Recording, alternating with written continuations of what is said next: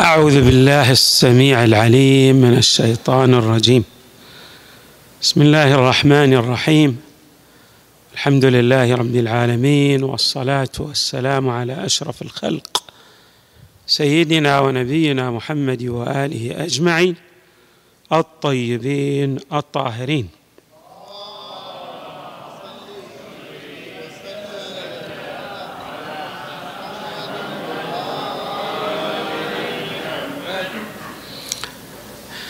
إمامنا الرضا عليه السلام كسائر الأئمة من أهل البيت صلوات الله وسلامه عليهم أجمعين أعطى كثيرا من القواعد الأخلاقية والسلوكية للسائرين إلى الله تبارك وتعالى. هذه القواعد بعضها جاء ضمن شطر ومقطع من حديث وبعضها جاء كحديث كامل يبين فيه الإمام عليه السلام مطلبا من المطالب أو قاعدة من القواعد من خلالها يصل السالك إلى الله تعالى. من هذه القواعد التي أفادها الإمام الرضا عليه السلام ضرورة الإخلاص لله تبارك وتعالى في أي عمل يصدر من لدن الإنسان انطلاقا من قوله تعالى وما أمروا إلا ليعبدوا الله مخلصين له الدين حنفاء. يقول إمامنا الرضا عليه السلام في هذا الصدد المستتر بالحسنة حسنته تعدل سبعين حسنة والمذيع بالسيئة مخذول والمستتر بالسيئة مغفور له. سأسلط ضوءا ولو خافتا على هذه المقاطع الثلاثة. المقطع الأول أن الإنسان إذا عمل أي حسنة يحاول بادئ ذي بدء يعني القاعدة العامة السلوكية أن لا تظهر حسناتك. تجعل الحسنات التي تصدر منك لا يعلم بها إلا الله. تبارك وتعالى فذلك يضاعفها عند الله. أما إذا أبديت هذه الحسنات متى يسوغ لك أن تظهر الحسنة؟ إذا كان لديك هدف ثانوي أن تجعل غيرك يقتدي بك فقط في هذه الحالة.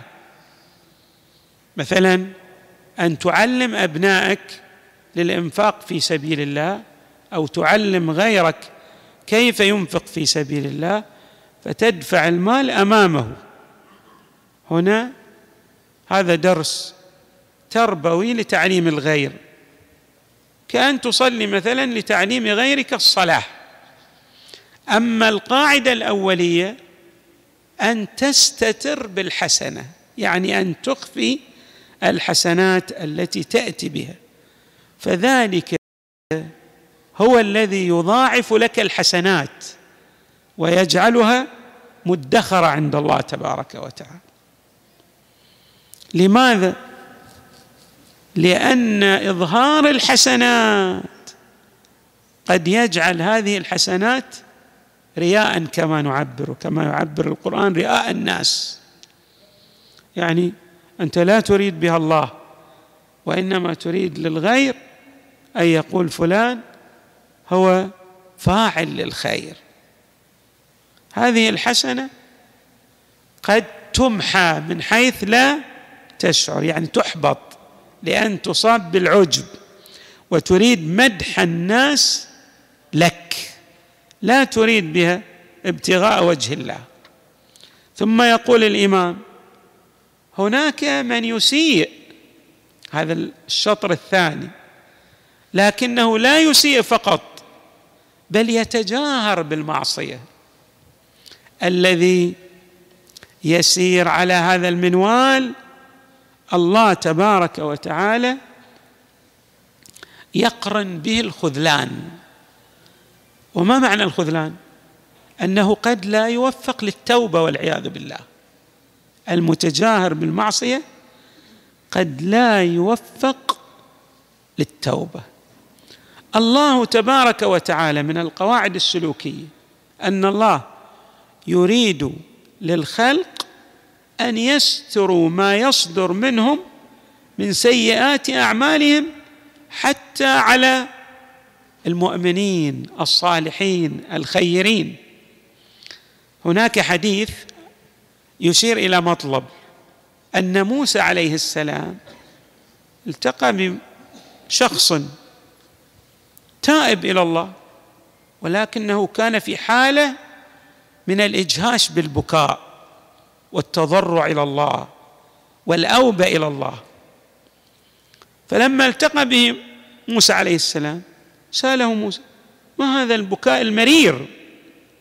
فقال هذا التائب أنني عملت ذنبا كبيرا من الذنوب الكبائر.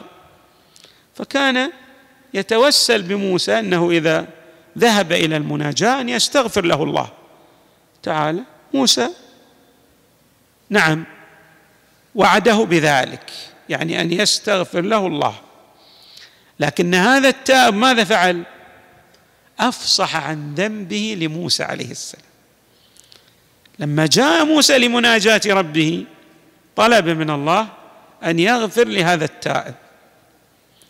انظروا ماذا خاطب الله أو اسمعوا ما خاطب الله به موسى عليه السلام. قال له يا موسى إنني تائب على هذا ولكن لي عليه عتاب أنا عاتب عليه. قال كيف تعتب عليه يا رب العالمين؟ قال كيف أظهر معصيته لك؟ نبي من أولي العزم من الرسل. يقول هذا كيف أظهر معصيته لك؟ كان ينبغي لاحظوا الله اللطف الإلهي يريد للمؤمن التائب أن يبقى مصون الجانب.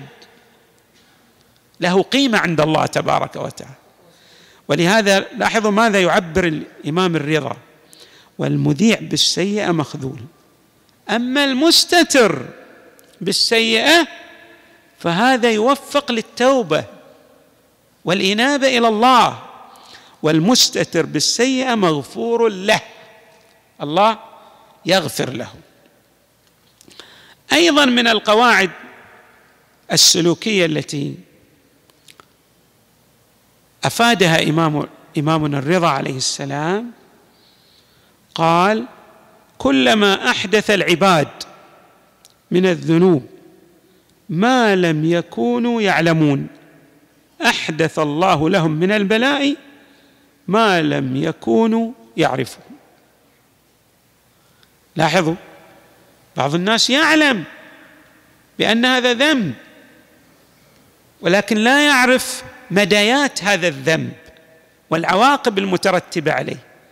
فيستسهل اقتراف ذلك الذنب ويستصغر الإلمام بتلك المعصية. فإذا اقترف ذلك الذنب قد يترتب أثر من الآثار الوضعية لا يخطر له على بال لا يخطر لك على بال. لماذا؟ لأن جميع هذه العوالم هي بيد الله تبارك وتعالى. والله يبتليك بابتلاءات لا تخطر لك على بال. يعني باصطلاحنا وبتعبير القرآن يأخذك أخذ عزيز مقتدر. كلما أحدث العباد من الذنوب ما لم يكونوا يعلمون يعني بالنتائج لهذه الذنوب والآثار الوضعية المترتبة عليها أحدث الله لهم من البلاء ما لم يكونوا يعرفون.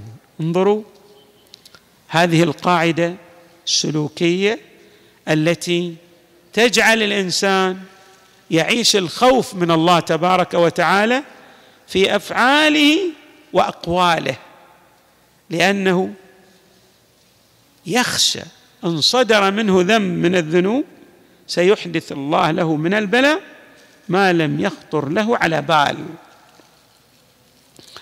أيضا من القواعد السلوكية التي يعطيها إمامنا الرضا عليه السلام للسائر إلى الله تعالى. يقول إمامنا عليه السلام إن للقلوب إقبالا وإدبارا ونشاطا وفتورا فإذا أقبلت بصرت ويسوغ أيضا أن نقرأه بصرت وفهمت وإذا أدبرت كلت وملت فخذوها عند إقبالها ونشاطها واتركوها عند إدبارها وفتورها. الإنسان له حالات. بشكل طبيعي يسمع مثلا كلمة حول تقوى الله أو يقرأ سيرة لأحد الصالحين فتراه في حالة من النشاط والإقبال على الله بالعبادة. عندئذ عليه أن يجد السير نحو عمل الطاعة لله تبارك وتعالى. لكن إذا رأى نفسه في حالة من الفتور. ماذا عليه أن يعمل في هذه الحالة؟ عليه أن يقرأ الحكم وأن يزيل هذا الرين الذي اعترى قلبه.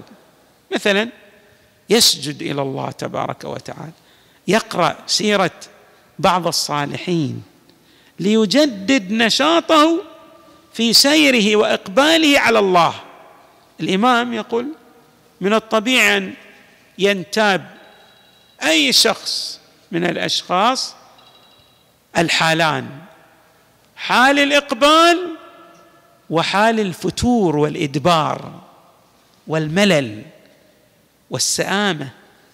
لكن عليه في حال الإقبال أن يجد السير كادحا يعني يقبل على الله بأعمال الطاعة. لكن في حال الإدبار يريح نفسه ويبتغي لها طرائف الحكم كما جاء عن علي عليه السلام. يعني يقرأ بعض الحكم التي هي بمثابة المسن للمنشار. المسن التي تجعل حالته ماذا؟ يعني تعيده تعيده إلى حالة الإقبال على الله تبارك وتعالى.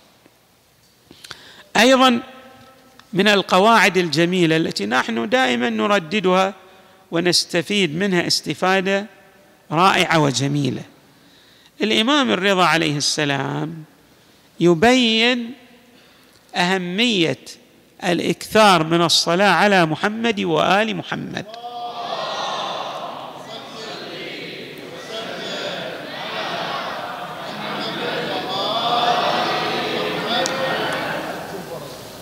للذين ألمت بهم بعض الذنوب أو اقترفوا بعض الخطايا. فيقول عليه السلام من لم يقدر على ما يكفر به ذنوبه فليكثر من الصلوات على محمد وآله.